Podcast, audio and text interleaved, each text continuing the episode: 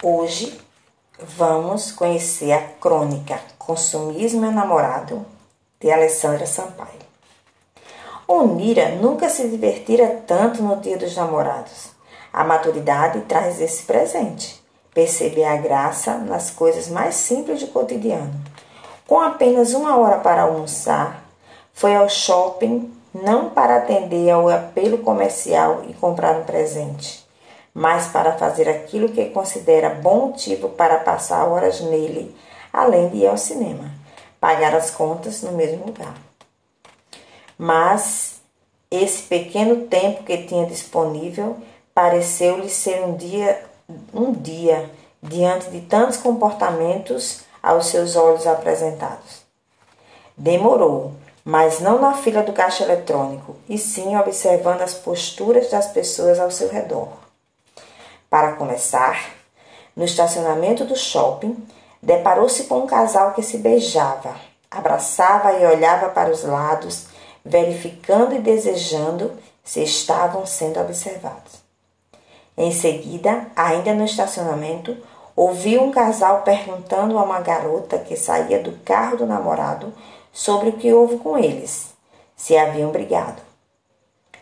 Como foram se afastando, não ouviu a resposta dela. Provavelmente aconteceu algo que o consumismo consegue: destruir o dia dos namorados.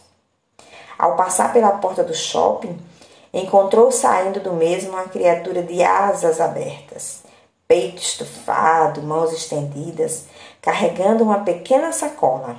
Enfim, apresentando à sociedade o presente que daria à namorada ou namorado. Que figura! Observando a vitrine da loja do time da Bahia, um rapaz se aproximou para ver artigos expostos e falou para sua companheira: Veja que interessante! E ela gritou: Não adianta, rapaz, eu não vou comprar presente para você. Eu não já disse? E se afastaram ele disfarçando a sua frustração, afirmando que não estava sugerindo nada e ela reafirmando a não compra.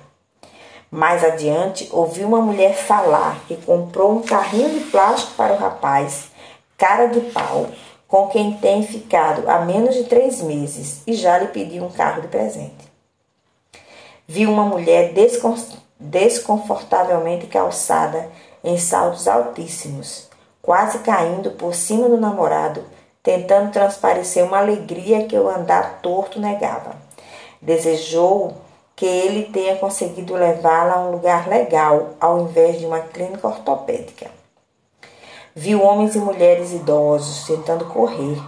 Isso mesmo, correr para comprar o presente a tempo do namorado ou da namorada. Ainda testemunhou pessoas exibindo orgulhosamente enormes pacotes e outras timidamente carregando seus pequenos presentes, como se o tamanho fosse mais importante.